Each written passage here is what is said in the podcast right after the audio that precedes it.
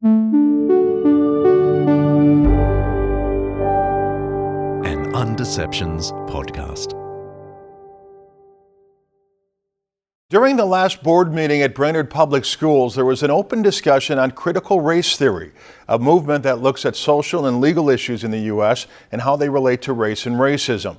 During the meeting, people for and people against voiced their opinions. Chris Burns has the story.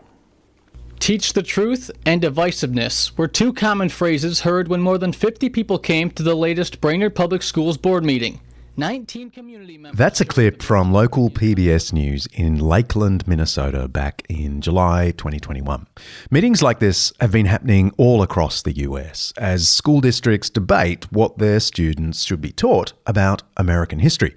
According to the New York Times, in the last 2 years, dozens of state legislatures have introduced bills that would limit what teachers can say about complicated subjects like race, gender, and inequality.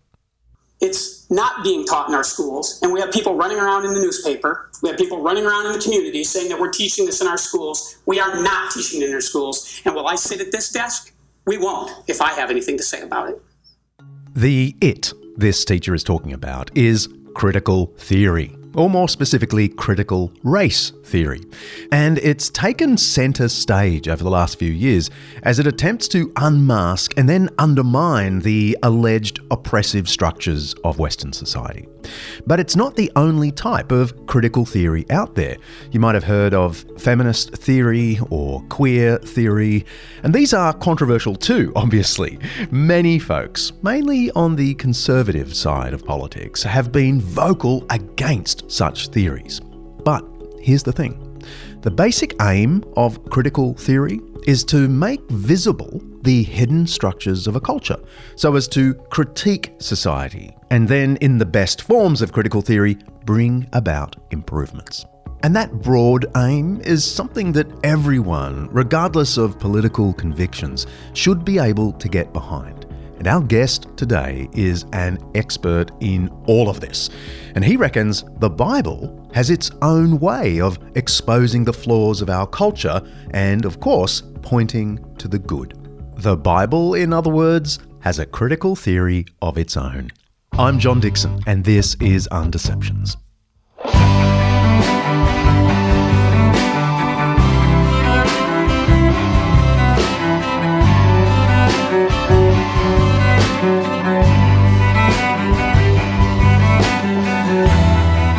Undeceptions is brought to you by Zondervan Academic's new book, 5 Views of Christ in the Old Testament, edited by Brian J. Tabb and Andrew M. King.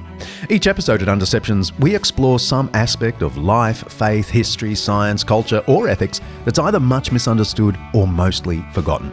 With the help of people who know what they're talking about, we're trying to undeceive ourselves and let the truth out. And if this hour of undeceiving isn't enough for you, join the Undeceptions Plus community for just $5 Aussie a month. That's less than 59 South African rand. We've got plenty of listeners in South Africa. Sawubona to you. You'll get extended interviews with my guests, bonus episodes, and tons of other stuff. For this episode, our Plus community gets a feast of critical theory extras. Head to undeceptions.com/plus.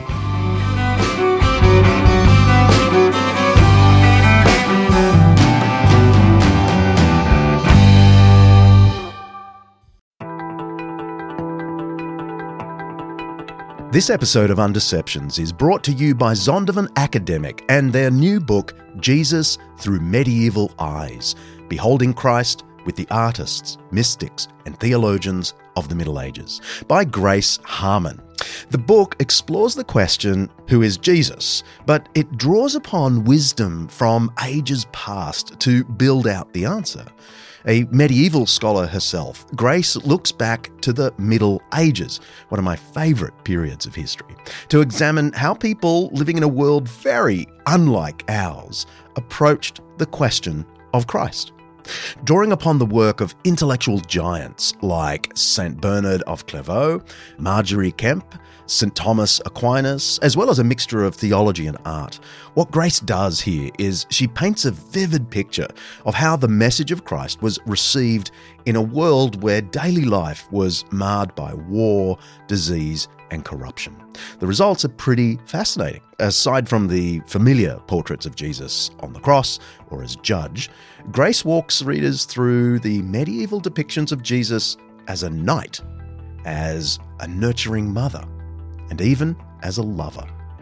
Listening to the voices of the past is just democratic, because we're canvassing not just our own blip in time, but the whole sweep of human history, where there is wisdom aplenty to be gained. You can get a sample chapter of Jesus Through Medieval Eyes if you go to zondervanacademic.com/Undeceptions. Don't forget the Undeceptions. That's zondervanacademic.com/Undeceptions. Or just go to Amazon and buy it straight out. Chris, before we get to your biblical critical theory, what is critical theory and its roots in European philosophy? Yeah, it's one of those words like postmodernism, isn't it? It means a lot of different things to a lot of different people. And I guess people are most likely to have come across the term recently in relation to something like critical race theory, which sort of came up in the 1990s. There's a guy called Derrick Bell at Harvard, and it's a new way of thinking about race relations in society in a very particular way. But critical theory also has a number of other meanings. So there's the... That's Dr. Christopher Watkin, an associate professor in French studies at Monash University in Melbourne. His specialty is European intellectual history, and he's written fabulous books on great impenetrable thinkers like Foucault and Derrida. His new book is called Biblical Critical Theory: How the Bible's Unfolding Story Makes Sense of Modern Life and Culture. And it's amazing. 672 pages of intelligence, clarity, and insight. I'm a real fan. So there's the early 20th century Frankfurt School of critical theory with people like Marcuse and Gramsci and Adorno and Horkheimer. And they were sort of taking Marxism and trying to think culture in terms of Marxism. And then there's a broader term as well. So when I was an undergraduate, I did a unit that was called Modern Critical Theory. It's the best unit I did as an undergraduate. It's fantastic. We didn't do Adorno and Horkheimer. We didn't do critical race theory. We did Derrida, Foucault, Deleuze, and all those people. And so there's a broader way in which critical theory means, you know, post-existentialist European philosophy as well. But their key idea, it's the critique of power, is it not? So you're sort of critiquing how power tends to accrue to a certain group in society. Yeah. So those parts of critical theory that draw on Foucault in particular, they will major on power, absolutely. The classical illustration of this that everybody uses, and I think everybody uses it because it's really good, is a pair of glasses. So, you know, I can look at my glasses. Here we are. There's concave lenses, and they're a bit dirty, actually. There's some dust on them. But then, you know, I can put them on, and I sort of forget that they're there, but they influence everything that I see. Like, I can see you because I've got my glasses on.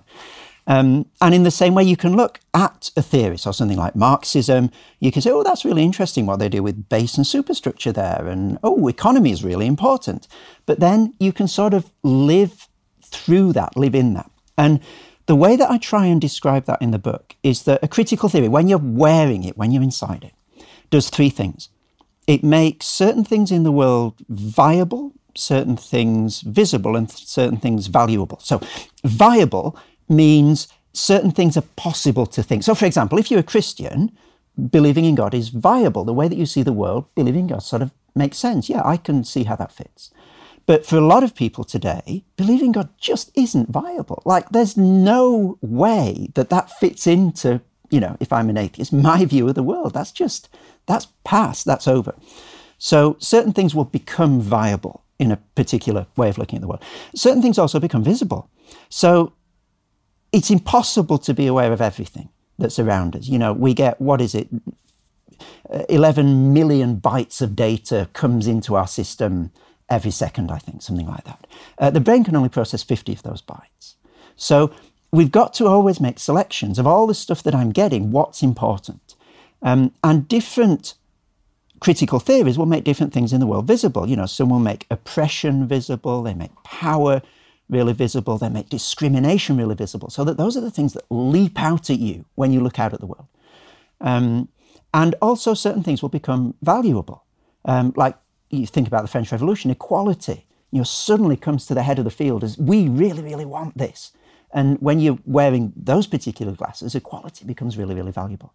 And that's what it means to sort of live inside a critical theory or to look through it. It shapes your view of the world in those three ways. This brings to mind a C.S. Lewis quote that I love so much, it's framed on my study wall, although it's now on a ship to America. In an essay called Is Theology Poetry?, originally offered at the Socratic Club in Oxford, Lewis writes, I believe in Christianity as I believe that the sun has risen, not only because I see it, but because by it I see everything else. Do we all have a theory through which we're viewing the world? Because I think there are still some creatures who think that they've got a neutral position. Yeah, I guess. Fewer, perhaps, than there were in the 1990s. And it's interesting that very idea that what I should be aiming for in my view of the world is neutrality, that is really local and really situated. Like, you go to most cultures at most points in history and you say, neutrality is really great. And they would say, what are you on about? That's ridiculous. And so the very idea that we should be neutral is a sort of modern, Western, post-Cartesian sort of way of looking at the world that's just as situated as all the rest. So yes, everybody necessarily has a way of looking at the world. It's not a bad thing. It's not as if we've got to try and get over that. It's just that we're finite, we're situated, we're human, and none of us sees everything all the time perfectly. And that's okay. Proposing a biblical critical theory might seem a little contrarian, or worse, derivative. But Chris isn't jumping on a bandwagon with this idea. There's a great historical precedent for biblical critical theory, and it comes from a thinker we might have mentioned once or twice here on Undeceptions. I suppose it does sound a little bit jumping on the train once it started, doesn't it? Everybody's got a critical theory, so let's have a biblical one. I don't think that's what's going on, and the reason is Augustine. Augustine's City of God is, and this, I'm getting this from an Augustine scholar called Charles Matthews. He says, and I think it's persuasive, that it is the origin of the Western idea of critique. So no one does critique before Augustine. What he means is that people will sort of criticize particular aspects of a society. But Augustine's City of God is the first book to take the whole of a particular society, the whole of a particular worldview, late Roman antiquity, and critique it as a whole, which he does in books 1 to 10 of the City of God. And every critical theory that's sort of subsequent to that is in a sense borrowing from that framework that Augustine gave us. And so, if you want to put it this way, critical theory is originally a Christian idea. It's Augustine who introduced it into the tradition. And what I'm trying to do, very imperfectly, is to recover some of that Augustinian impetus, to draw on what Augustine is doing in the City of God and say, what might we say about today's society? If we want to do the same thing that he's doing with Rome, what would we say about today? Augustine, by the way, if I haven't said this before, is the Saint Augustine or Augustine of Hippo, widely regarded as one of the most influential thinkers, Christian or otherwise, of Western history. He wrote his massive The City of God in installments over 6 or 7 years because he was a full-time bishop, actually. He wrote it between AD 416 and 422. And that date is significant because the barbarians, or really the Visigoths, sacked the city of Rome on August 24th, AD 410. Some Romans blamed the Christians for this catastrophe. They said the church was responsible for turning people against the traditional gods, and now the gods weren't protecting Rome. And that's why the city fell. Augustine writes The City of God as a massive reply to this claim. And he basically turns the criticism of the pagans on its head. He offers a detailed, subtle, and devastating critique of the ethics, politics, and religion of the earthly city of Rome, all set in contrast to the reign of Christ, the eternal city of God, which was humanity's only hope. One of his key points is that Rome's arrogance brought it down. In thinking it could enslave the world, Rome enslaved itself. On the opening page of the City of God, he remarks, "By humility we reach a height not grasped by human arrogance, but granted by divine grace, which transcends all these earthly pinnacles that totter with the shifts of time. And this is why, in addition to the City of God, I must also speak of the earthly city, the city which, when it seeks dominion, even though whole peoples are its slaves, is itself under the dominion of its very lust for domination." Here is the original critical theory. People often think of critical theory in all of its forms, really, whether it's in its feminist frame or its Marxist frame or its racial frame, as a demolition job. It's about trying to demolish the structures that are, opposed to those who have a grievance. Is that what biblical critical theory is doing? It's demolishing, the secular world or something? I don't think we're going to get our heads around what biblical critical theory does if the two categories that we've got are demolishing and affirming. I think Augustine is doing something much more interesting than that, much more complex. I think he actually gets it from 1 Corinthians 1. "For the message of the cross is foolishness to those who are perishing, but to us who are being saved, it is the power of God. For it is written, 'I will destroy the wisdom of the wise, the intelligence of the intelligent I will frustrate.' Where is the wise person? Where is the teacher of the law? Where is the philosopher of this age? Has not God made foolish the wisdom of the world? For since in the wisdom of God, the world through its wisdom did not know him, God was pleased through the foolishness of what was preached to save those who believe. Jews demand signs, and Greeks look for wisdom. But we preach Christ crucified, a stumbling block to Jews and foolishness to Gentiles. But to those whom God has called, both Jews and Greeks, Christ the power of God and the wisdom of God. For the foolishness of God is wiser than human wisdom, and the weakness of God is stronger than human strength." So what does Paul do in 1 Corinthians 1? He takes the key values of the two cultures in which he's living. So Greeks look for wisdom. They love being wise. That's their thing. And Jews look for miraculous signs, which later in the passage he talks about in terms of power. So there's these two values. There's power and there's wisdom. Now, does Paul do a demolition job or does he affirm those? Well, neither. He what he does is what Daniel Strange, who's written a couple of books on inspired by the missiologist J.H. Bavinck, has this really, really helpful phrase. He says it's a subversive fulfillment of these ideas. So in other words, there is an utter antithesis in 1 Corinthians 1 between Greek wisdom and God's wisdom. They're completely separate because God's wisdom goes via the cross. And Paul, says, you Greek philosophers, that is the most foolish thing that you could ever think of, a man dying on a cross. That is the antithesis of wisdom. Well, actually, that's God's wisdom. So there's an antithesis. But he also, doesn't he, in that passage, say the wisdom of God is wiser than human wisdom. And he uses the same word. The Sophia of God is wiser than human Sophia. So there's a comparison that can be made as well. And there's a sense in which God's wisdom fulfills everything that Greek wisdom is striving for, but can't get in the way that it's looking for it. So it's this idea of complete antithesis and complete fulfillment, neither of which cancels out the other. It's not half and half. It's not half demolition, half affirmation. This subversive fulfillment means complete antithesis and complete fulfillment at the same time. Chris's book, Biblical Critical Theory, takes a narrative approach, moving us from Genesis through to Revelation to show us how the Bible both critiques the culture and also, perhaps surprisingly, fulfills what our culture, every culture, is looking for. Chris argues that from the first page of the Bible, we get a balanced view of nature and our care of it.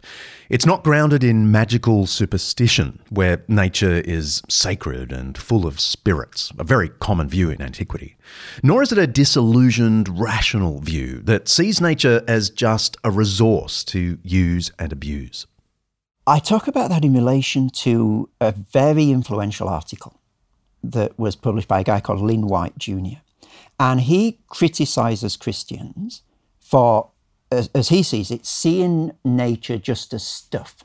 There's resources to be used. And he says that's environmentally really destructive, and we need to recover the idea, he says in his article, of sacred groves. We need to have an idea of there's some specialness to nature. And what I say in 1967, historian Lynn White wrote an influential piece in the journal Science, basically blaming the Christian worldview for the environmental crisis. You may remember we discussed this article in depth with climate science rock star Professor Catherine Hayhoe back in episode 26, Good Earth. In the article, White suggested we should return to a pre-Christian or pagan approach to nature. In antiquity, he writes, every tree, every spring, every stream, every hill had its own genius loci, its guardian spirit. These spirits were accessible to men, but were very unlike men. Centaurs, fauns, and mermaids show their ambivalence. Before one cut a tree, mined a mountain, or dammed a brook, it was important to placate the spirit in charge of that particular situation and to keep it placated. By destroying this pagan animism, Christianity made it possible to exploit nature in a mood of indifference to the feelings of natural objects. It's great writing. It's terrible biblical history and theology. And what I say in the book is that both those options are really sub-biblical, sub-Christian. Nature isn't just stuff. You know, at the end of the creation account, God looks on everything that he's created and says it's very good. Now, that's not stuff at that point. But you don't need, in order to have some value in the natural world, to say that it's full of spirits. And in fact, if you do, you get yourself into all sorts of problems. So, you know, everybody will agree that the beautiful copse of trees is, you know, got spirits in it. But what about mass extinction events? They're equally natural. You know, do we have sort of sacred mass extinction event? Well, no, we don't like that idea. Well, how then do you pick and choose which bits of nature you put your spirits in? Well, it's sort of, we go along with post-Enlightenment, post-romantic ideas of nature, and then it all falls apart because it's inconsistent. I think what the Bible gives you is a firmer basis for respecting and caring for the natural world, which is not that it's full of spirits, but that God created it very good, and he cares for it. And he calls it good before the creation of Adam and Eve. So it's not just good for the sake of humans in Genesis. There's a sense in which it's good regardless of whether humans are there. And I think it's just a more robust environmental ethic than having to say that there are spirits in nature in order to make nature valuable. Yeah, so you're saying that the biblical view of creation holds together a kind of rationalism and wonder at the same time, as both grounded in a creator. I think I put it slightly differently. I think I'd say that rationalism and wonder are sort of dismembered limbs of a full-orbed Christian view. Like, if you take parts of the complex Christian understanding of the natural world and you separate them off and then you isolate them, what you end up is on one side you've got rationalism, which was never intended to be sort of cut off from wonder in the first place. And on the other hand, you've got wonder. But it's that's a reductive sort of heresy. Oh, that's already done too much. You want to be in a place where rationalism and wonder haven't been separated from each other. And I think that's what you've got in Genesis 1 and 2. Before he leaves Genesis 1 and 2, Watkin has something to say about another foundational societal concept that ultimately comes from the Bible, the inestimable value of every man, woman, and child made in the image of God. I think the language I would use for an adult is dignity without deity. So you are... You have dignity as a human being because you're in the image of God, but you don't have deity. So the universe is not yours to do what you want with. And I think I'd add the two other really important aspects of the image of God from Genesis 1, which is you're not isolated and you're not idle. So you're not isolated because there's that wonderful verse, isn't there, where God says, in the image of God, he created them, male and female, he created them. So the image of God is not you as an atom. The image of God is us as humanity. So we're not isolated. And I guess that's a really important message today where, you know, social media and et cetera is always isolating, always focusing on the individual. That's not how we're to think of ourselves. And you're not idle in the sense that God gives Adam and Eve a very specific task to fulfill. You know, fill the earth and subdue it. You got a job. You got a meaning for your life. You know, there's more that the Bible says, of course, about meaning as you go into the New Testament. There's a lot more to say. But, you know, let's start here. Your life has a meaning. You've been given a job to do. It's a really important one by God. So I'd want to add those things as well. Out here today, folks, with the Word of God. Yes, I know many of you are trying to look really creepy, but you want to know what's really creepy? Your life of sin. That's really creepy. As a matter of fact, some of you today are giving God the creeps. Oh, that's right. I know many of you care more about your costume than your Creator. That's right. What a sin that is. That's called idolatry. That's a Canadian pastor preaching on the streets in 2015 outside a Toronto movie theatre showing some kind of zombie movie, hence the reference to creepy costumes. Yelling at people to repent of their sins on street corners can be an odious Christian cliche. But Chris reckons the biblical ideas of sin and even judgment have loads to offer our culture. Seriously. There's a very interesting passage in The God Delusion where Dawkins, sort of, I'm paraphrasing, he says Christians always focus on sin. And he has this very sort of rhetorically rich sentence, sin, sin, sin, sin, sin, sin, sin. And when I read that, I thought, which theologians has this guy been reading? And I wonder whether that says more about his view of Christianity than it does actually about what it feels to live, you know, with Christian glasses on, so to speak. I don't think the Bible presents sin in that way at all. And in the book, I try to draw out a couple of consequences of sin that are actually really healthy. But, you know, okay, let me start by sin is not good. It would be better if we didn't sin. Okay, so I'm not suggesting that there's some sort of backdoor, you know, it's wonderful that we sin. No. But given that we are where we are, sin, I think, is a wonderful leveler, first of all. If you want equality, you sort of need sin because everybody in the Bible sins. Kings, queens, poorest people, young, old, doesn't matter, philosophers, everybody. Sin. And so Dante, for example, in Canto 19 of his Inferno, he puts some popes in hell. And you might think, you know, that's pretty cute, but he's making a massive theological point. Everybody needs God's grace. He's an absolute leveler. We all come to God on exactly the same terms. Doesn't matter how much money you have. Doesn't matter how clever you are. So equality finds a really rich foundation in sin. I think democracy does as well. And C.S. Lewis is really good on this. In one of his journalistic pieces, you know, in his sort of contrary way that he loves to do, he says, you know, most people believe in democracy because they think human beings are wonderful. And he says, I'm actually the opposite. I'm a Democrat because I believe in the fall of humanity. And you think, what on earth are you talking about? And he says that the reason is that he knows that no one is good enough to bear the responsibility of ruling all by themselves as a despot. And therefore, we need to spread power around because we've all got our blind spots, we've all got our faults, we've all got our sins. And the more people share power, the more likely it is to sort of balance itself out. And so I think sin provides a really powerful basis for equality, and it provides a really healthy basis for democracy in society as well. Oh, Dad, can we go to the library now? No, it's closed, mate. But you said we could go after the trampolinium. Yeah, but we stayed way longer than I thought. But you promised. Oh, man. This episode of Bluey is called Promises. That's a clip from Australia's favourite children's television series, Bluey, which is also pretty popular overseas. I was in the US recently and this kid pointed at me and said to his mum, "That man sounds like Bluey." Anyway, I don't think producer Kaylee is just clutching at straws here, putting her favourite kids' show in our show. It's true that kids often live on the promises of their parents. It's a kind of bedrock of growing up. And when kids discover that parents sometimes don't keep promises, it can be a little disorienting. It's not a bad analogy of the next piece of the biblical puzzle, according to Chris Watkin.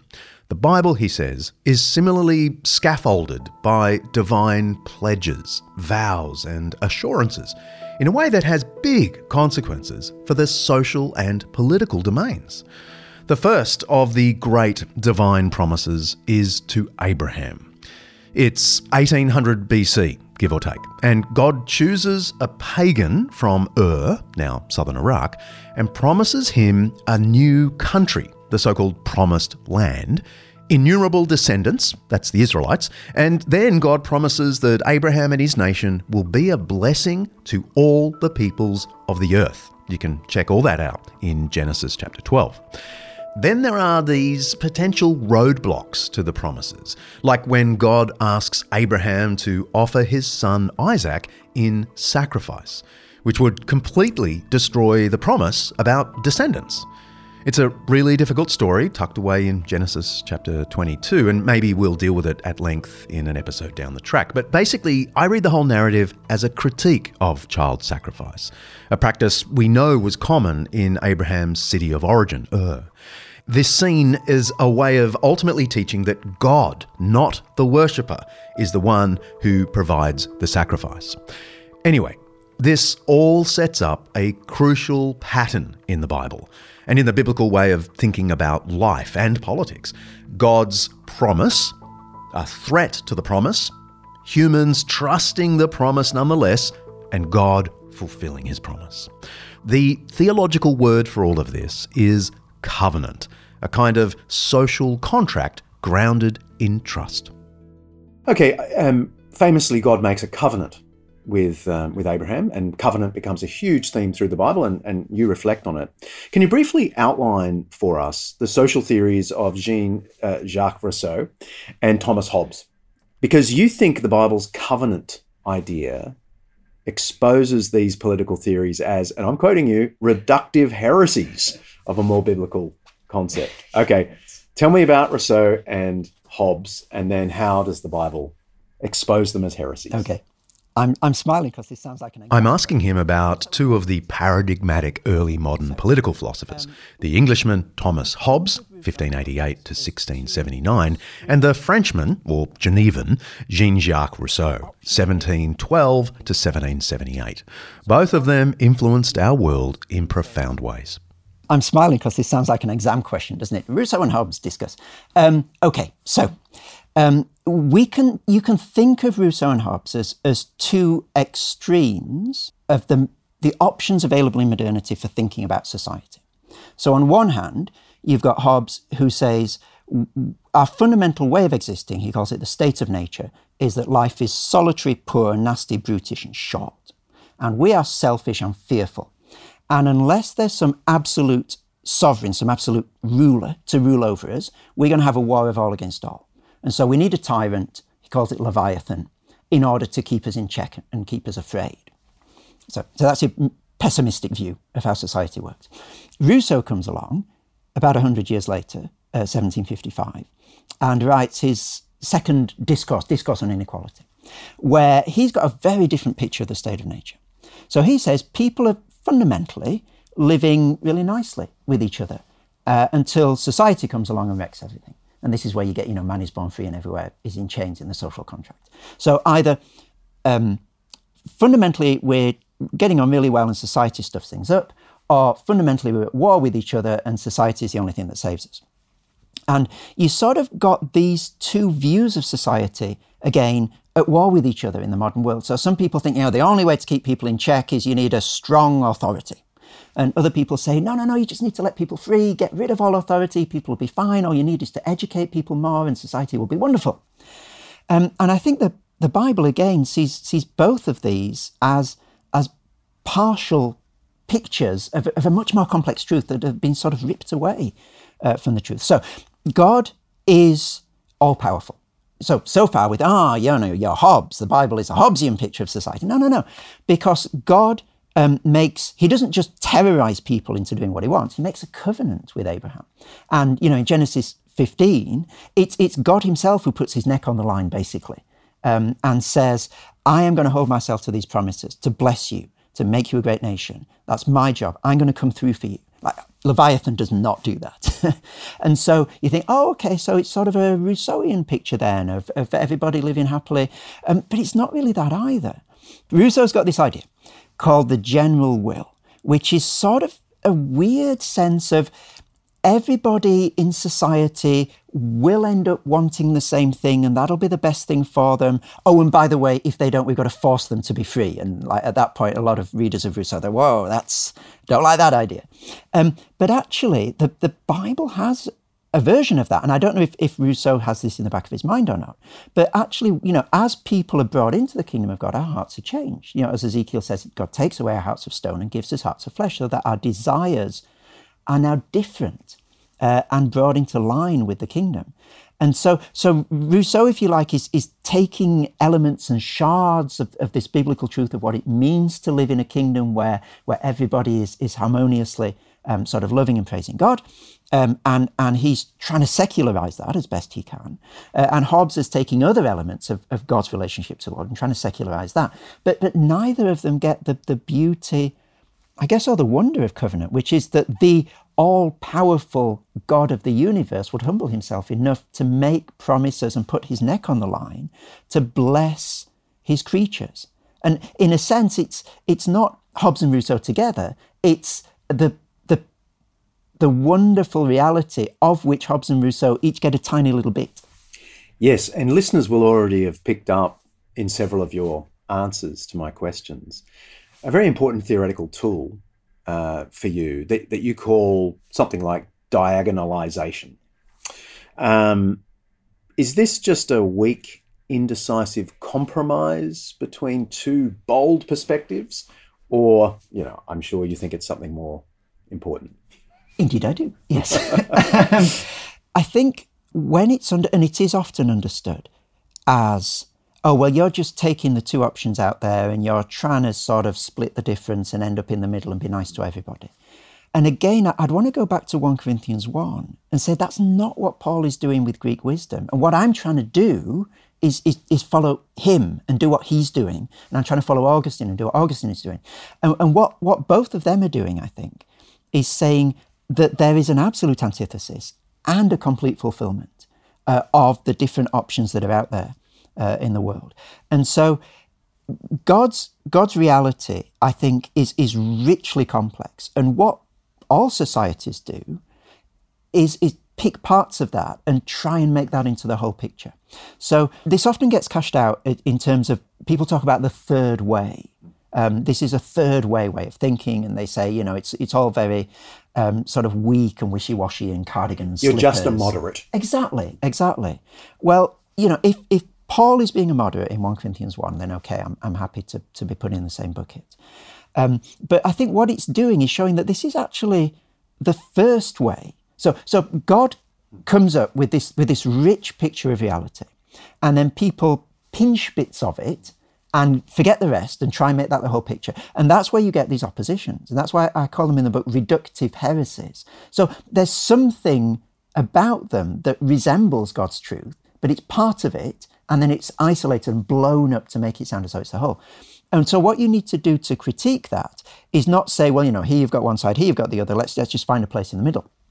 That's a Greek way of thinking. That's the Aristotelian golden mean, as John Stott really helpfully points out, I think in Christ the Controversialist, where he says, no, what we need is a both and way of thinking, but that reconnects these heresies to the full-orbed biblical view of things that they were originally wrenched out of. From director Cecil B. DeMille. I will teach thee. Man shall be ruled by law, not by the will of other men. Slaves are mine. The Academy Award-winning film. Let my people go. That's the official trailer of the 1956 classic, The Ten Commandments, directed by the master of spectacle himself, Cecil B. DeMille. It's one of Hollywood's most enduring biblically themed films, of which there have been quite a few. This pivotal event of the Old Testament demanded a dramatic expansive and thrilling retelling, and this movie delivered that in spades. Though, of course, as with other Hollywood adaptations of biblical stories, it didn't hit every note with complete accuracy. The film also forever cemented in the public ear the voice of God, the deep, elderly, grumpy voice of God, played by Charlton Heston. Starring some of film's greatest legends. The greatest epic of all time. The central event of the Old Testament is the Exodus from Egypt. And you have some lovely thoughts in the book where you again show that this notion of salvation in the Exodus critiques both the modern right and the modern left in their thoughts about freedom and liberation. How so? I got this originally, so the understanding of the right and the left, from a really interesting book by a social critic called George Lakoff. I think the book is called Whose Freedom? And his idea is that there are two fundamentally incompatible ideas of freedom that are circulating in society at the moment. There's the idea that, on the right, that being free is about being liberated from red tape and the burden of taxes and so forth. And there's an idea broadly on the left that being free is about being emancipated from oppression of various different kinds. And what both of these ideas of freedom have in common is that to be free or to be emancipated means to have no constraints, whether those are constraints of taxation or constraints of oppression. If you get rid of people's constraints, then they'll be free. And I think that the Bible cuts across both of those, and you can see it really clearly in the Exodus narrative. So if you think about that iconic phrase, that's been on the lips of social reformers for centuries. Let my people go. Martin Luther King Jr. and so forth. It's a rallying cry for get rid of these constraints that are hampering us. It's used 7 times in Exodus, and every single time it's followed by something like "Let my people go, that they may worship me."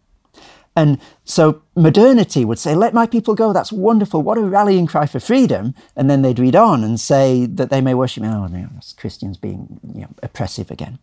But actually, I think the Bible is putting its finger on something really interesting, which is that every liberation requires a constraint. So, for example, I can't follow my passions unless I park my rationality a little bit, or I can't live by reason unless I don't always impulsively follow my passions. I've got to, in a sense, constrain something in order to let something else free. Or Tim Keller's got this wonderful example. I can't play the piano really well unless I practice lots and don't do the other stuff that I could have done while I was practicing. I can't win Wimbledon unless I don't eat pizza every day.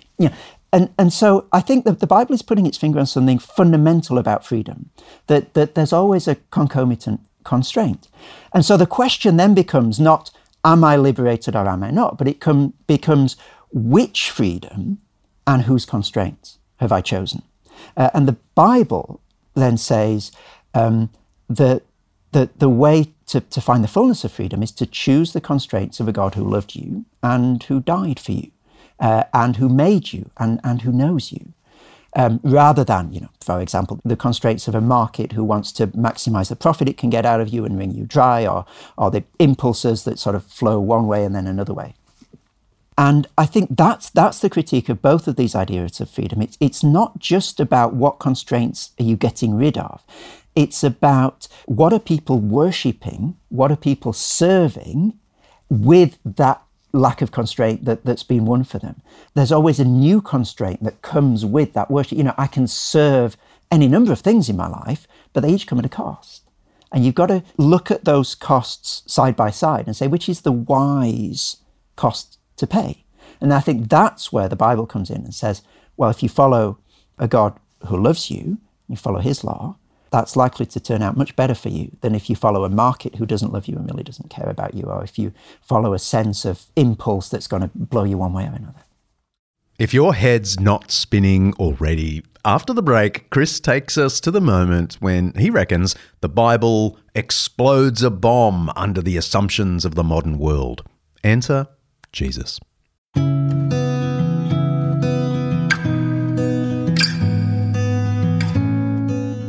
In Rwanda, chronic malnutrition now affects 38% of children under the age of 5, with a further 33% suffering from stunted growth.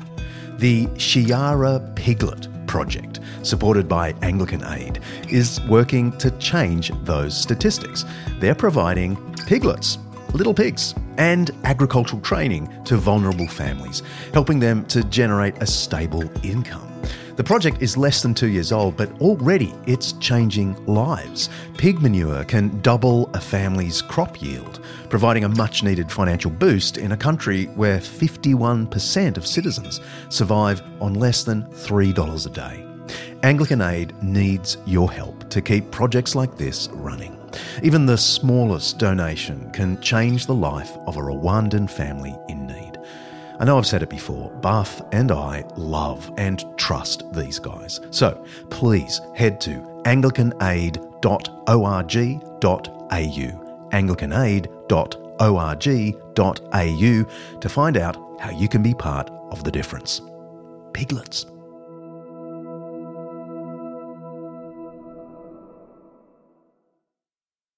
So let's talk about the ministry of Jesus. I want to quote you back to you, and then ask you to unpack it a bit. You say, the ministry of Jesus is perhaps an underexplored treasure trove of cultural insights for Reformed and evangelical Christians. In our haste to develop detailed answers to the question, why did Jesus die? We sometimes forget to ask, how did Jesus live? Can I ask you two things? Give me a brief rundown of that underrated ministry of Jesus, and then why it's important to biblical critical theory. Yeah. So I'm not saying that evangelicals and Reformed people always ignore the ministry of Jesus. Of course not. I've heard hundreds of sermons on that topic. But I think what I'm trying to get at there is the idea that if we just rush to the cross to look for the meaning of what Jesus came to earth to do, then we miss a lot of incredibly important resources for helping us understand society and engage with society. So one of them, for instance, would be the idea that the first will be last, you know, which Jesus repeats in his teaching time and again. For the kingdom of heaven is like a landowner who went out early in the morning to hire workers for his vineyard. He agreed to pay them a denarius for the day and sent them into his vineyard.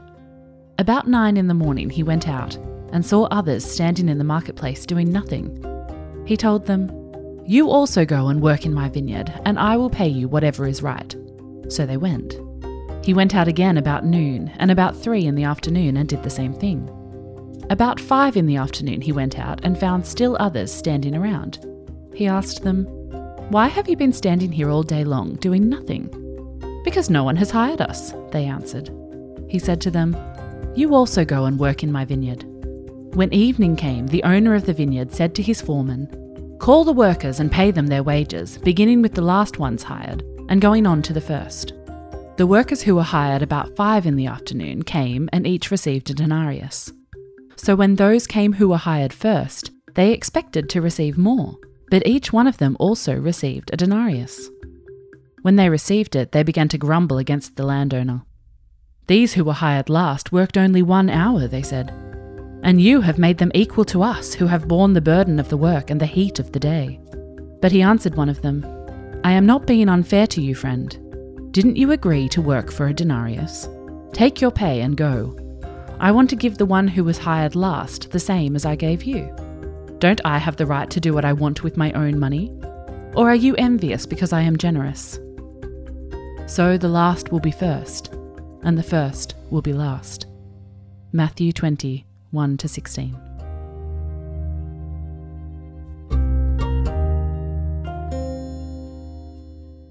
And I think the idea of this overturning or this upending of the way that the world looks as though it is, and the sense that the way things are now won't determine actually how they end up finally or what their most important sort of endpoint will be, gives you a very different sense of society. So modernity would say that the rich are getting richer and they're using their riches to enjoy themselves. And the poor are by and large getting poorer and they will remain poor. And then there's a counter-reaction to that, which tries to validate poverty in and of itself. You know, almost says, blessed are the poor because they're poor, rather than blessed are the rich because they've got lots of riches and they can do fun stuff with their riches.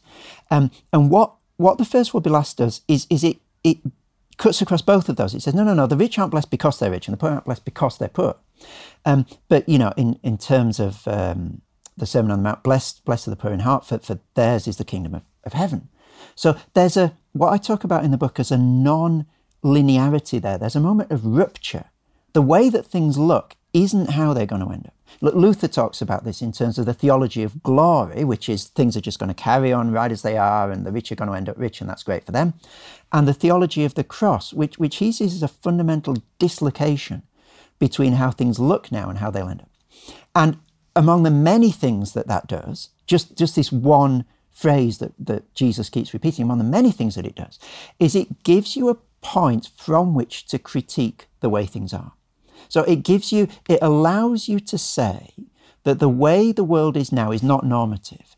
And that's just one example from Jesus' ministry. You know, the many things that he says, if you sort of tease out the implications of them, they give you a way of looking at society that allows you to see it in a different perspective, makes different things visible in it. Well, another example is around the ethic of love. Everyone knows Jesus taught about love, but you, relying on a thought of St. Augustine, also see love as a perceptive tool of social and political analysis. How so? Well, the way that Augustine uses love is he says, you know, in the City of God, there are two cities. There's the City of God and the earthly city. And they're intermingled in the present day. So we can't always tease apart with precision, you know, what's going on in each one. But he says the difference between them is that they're governed by two loves. The City of God is governed by the love of God, surprisingly enough, and the earthly city is governed by love of self. And the way that he talks about the difference between those two loves is really, really interesting. So he says the love of God is a public love, by which he means that everybody who loves the same God, the God that's revealed to us in the pages of the Bible. And so if everybody aligns to that love, everybody is going to, in a sense, be increasingly in harmony with each other because they're all loving the same God. But he says the love of self is a private love. And what I think he means by that is that everybody's self is a little bit different. What I want out of life is a little bit different to what you want out of life. And if we just sort of each follow our own desires, we're probably going to clash at some point because we're going to want the same scarce resources. And so the love of self, it actually creates an antagonistic and, in some senses, a chaotic society with everybody grasping in competition with each other. And that, I think, it's one of the ways in which Augustine's idea of love provides a way of looking at society. If everybody is loving their self fundamentally, that's not going to make for a harmonious, equal, free society. And what this does in terms of social critique, I think, is it moves it to a deeper level than just looking at, say, the economy or the market, or even politics, party politics, the level at which social sort of critique often goes on. And it says below that, there's a sense in which everybody's loving something. Everybody's got a greatest love. And if we try and approach society on that level of love, I think Augustine's wager is that you get a more subtle critique than if you just look at the different parties and how the economy works. In the 1800s, archaeologists working on Rome's Palatine Hill, where most of the emperors once lived, uncovered a piece of graffiti scratched into the plaster of a wall of what might have been a servant's quarters, or perhaps a classroom, maybe even a holding cell of some kind. We're not exactly sure. Anyway, the crude drawing, about 50 centimetres by 30 centimetres, shows a crucified man with a donkey's head, indicating stupidity. Next to the cross, there's a man with arm raised in adoration of the figure on the cross, and below the image, scribbled in very bad Greek, are the words Alexamenos Sebete Theon. Alex worships his god. Whether it's a guard mocking a Christian prisoner, or a student or servant mocking a friend, it's clearly deriding the beliefs of Christians. It depicts Alex's lord as a mule-headed loser. In the honour-shame culture of AD 200, the rough date of the Crefido, what else could Jesus' crucifixion have meant? Well, to Christians, of course, it meant salvation, beauty, hope, love. But that's upside-down thinking in the ancient world. That kind of self-sacrificing humility only came to seem like right-side-up thinking under the influence of the Christian story. I know that sounds like a big call, something a Christian apologist might say, but actually there are whole books on that topic, and maybe we'll do an episode on it. Can you unpack for us why you see the death of Jesus on the cross as simultaneously the centre of Christian salvation and a profound socio-political critique? I think the answer to both of those comes in Philippians 2. You remember that wonderful passage about how Christ, being in very nature God, didn't think that equality with God was something to be grasped, but made himself nothing, taking the nature of a servant and so forth. And you can think about that passage as a sort of V shape, that Christ sort of descends to the cross, which is the apex or the crux, if you like, of that passage, and then God exalts him up the other side. And I think that one thing that passage shows is that the cross is right at the centre of God's plan of salvation. It is the moment where things turn, if you like, where Christ's humbling stops and his exaltation begins. And of course, there's much more to say about the cross. I'm not suggesting that is a full-orbed idea of what the cross is, but I just want to focus on this passage. But there's a really, really interesting thing that happens. It's that the subject of the verb changes. So Christ humbles himself, Christ becomes a servant. You get to the cross, and then it's God exalts him. You think, oh, that's interesting. So why doesn't Christ exalt himself? There's a rupture there at that point. And it's not Christ saying, well, if I humble myself a little bit, then eventually I'm going to be able to exalt myself and I'll be, the wonderful ruler of the world. And so the cross is just sort of the means to the end of becoming really powerful. That's how some people read the cross. But I think what this very obvious change of subject in Philippians 2 says is that's not how it worked. And so it gives you a different sense of possibility and a different sense, if you like, of success politically and socially. So we've got these two ideas. If you make much of yourself, you will get on in life. Put yourself forward, puff out your chest, knock out all the competition, and you'll win, which is sort of peak modernity, if you like. And then you've got this other idea, if you humble yourself, you're going to get all walked over like a doormat. Put yourself forward and win, humble yourself and lose. Philippians 2 gives you a new paradigm, which is humble yourself and win, if you like, in the end. It's like it messes around with our sense of what is possible in the world and introduces ideas, that get taken up in societies influenced by Christianity, like the people who lead us being our servants. Like, that is really weird. Like, where did that come from? Odysseus, Achilles, all the sort of, the Assyrian kings, like they are not servants. Like, they're many things, but they are not servants. And so the idea that the greatest in society should be the least, that the people who run the government should be called ministers, because they serve us. That's picking up on this subversive paradigm of you can win, in a sense, by being humble. And that's the different way of looking at society, the really counterintuitive and subversive way of looking at the society that the cross gives you, I think. And this is what Augustine was getting at in his The City of God, the original critical theory. By humility, he wrote, we reach a height not grasped by human arrogance, but granted by divine grace, which transcends all these earthly pinnacles that totter with the shifts of time. He's saying one city will remain. One city is eternal. It's not Rome. It's the humble kingdom of God.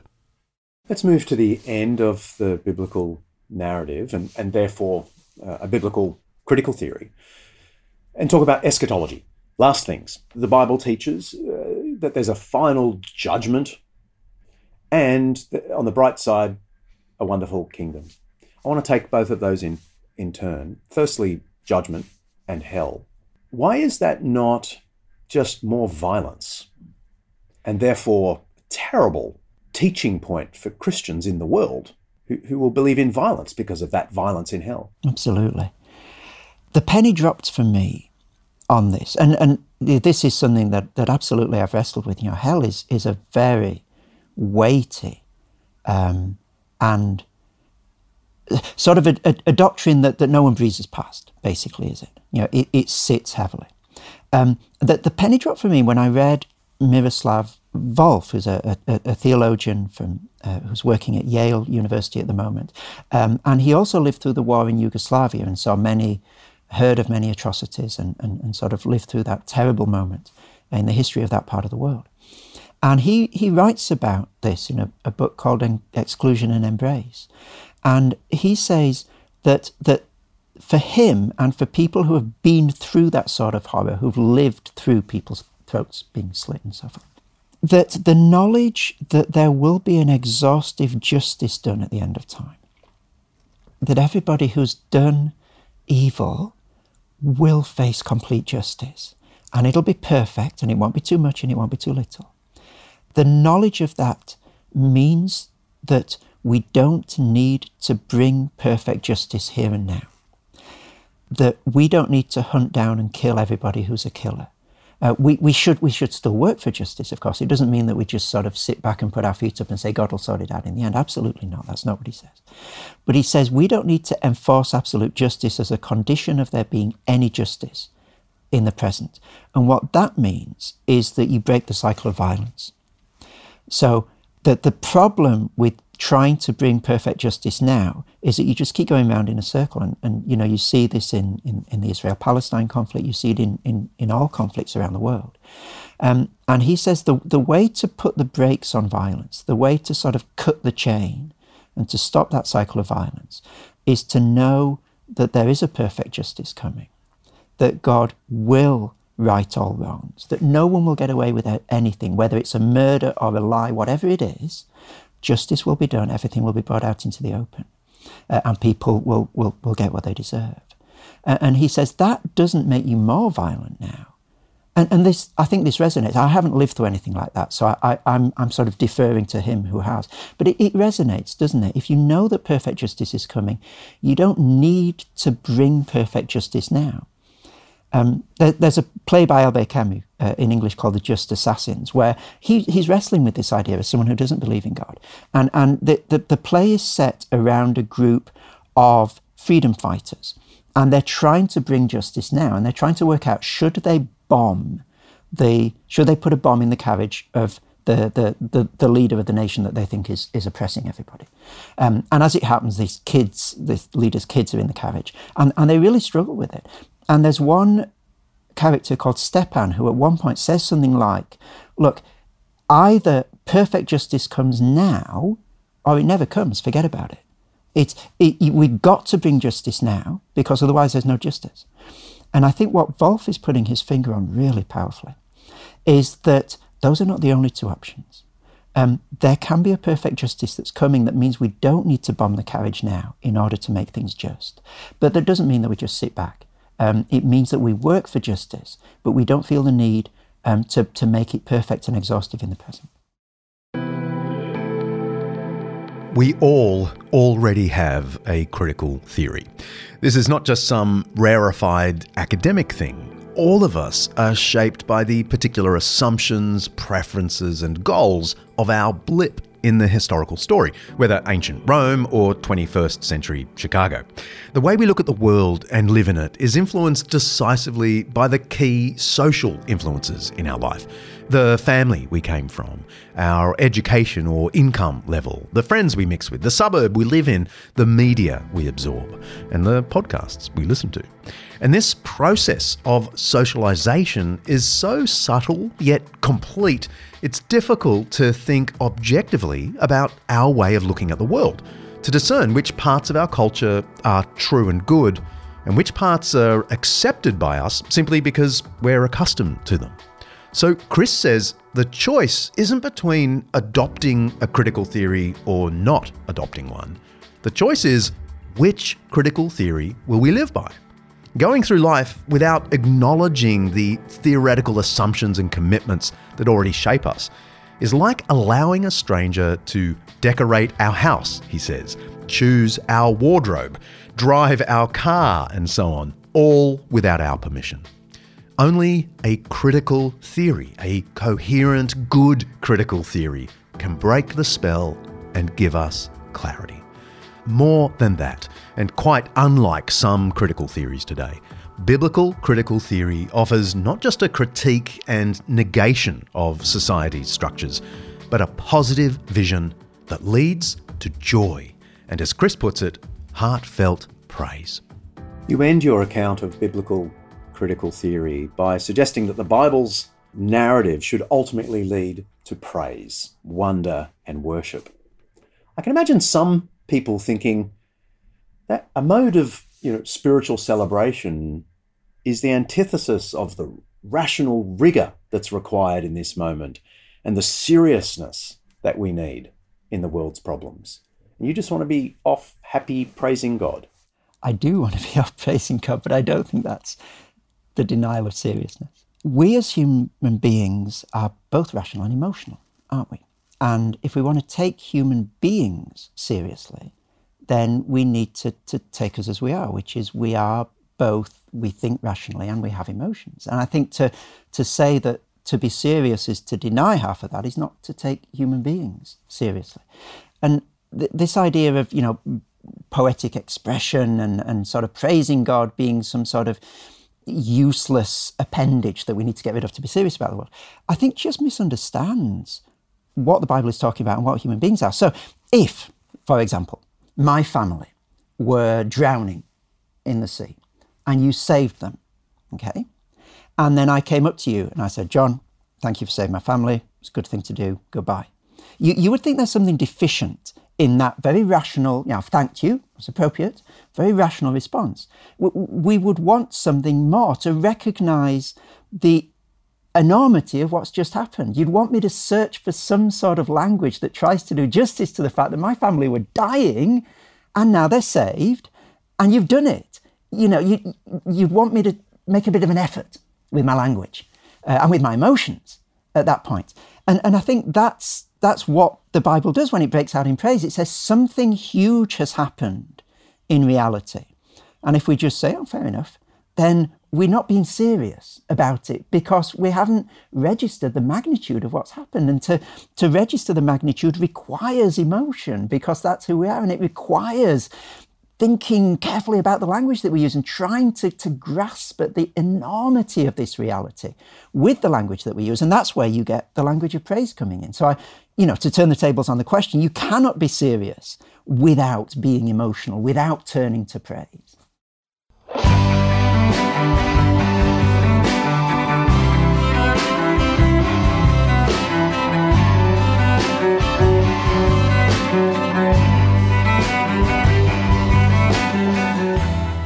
If you like what we're doing here, please head to Apple Podcasts and give us a review. Apparently, it really helps. And go to undeceptions.com and pick up one of our t-shirts from the store. If you really like us, click donate while you're there. Help us cover the costs of each episode. I'd really appreciate it. And while you're there, send us a question and I'll try answer it in our next Q&A. Next episode. Well, it'll be our new season. I'm just back from the UK collecting a bunch of fantastic interviews about C.S. Lewis, conservationism, atheism, virginity, true story, the Byzantine Empire, and much more. Between now and next season, I'll be moving to Chicago, Deus Volente, to take up a chair at Wheaton College, where I'll get to teach in my intellectual happy places, as well as continue to write, speak, and of course, podcast.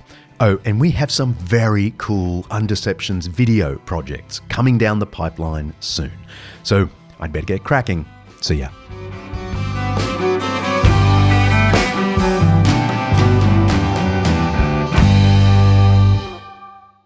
Undeceptions is hosted by me, John Dixon, produced by Kaylee C.J. Payne and directed by Mark Ryan Pierce Hadley.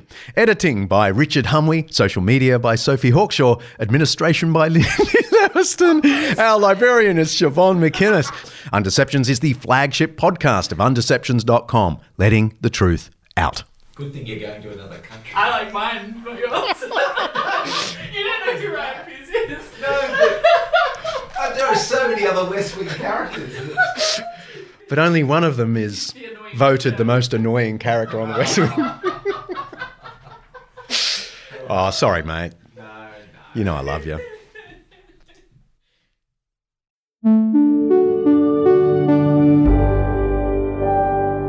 An Undeceptions podcast.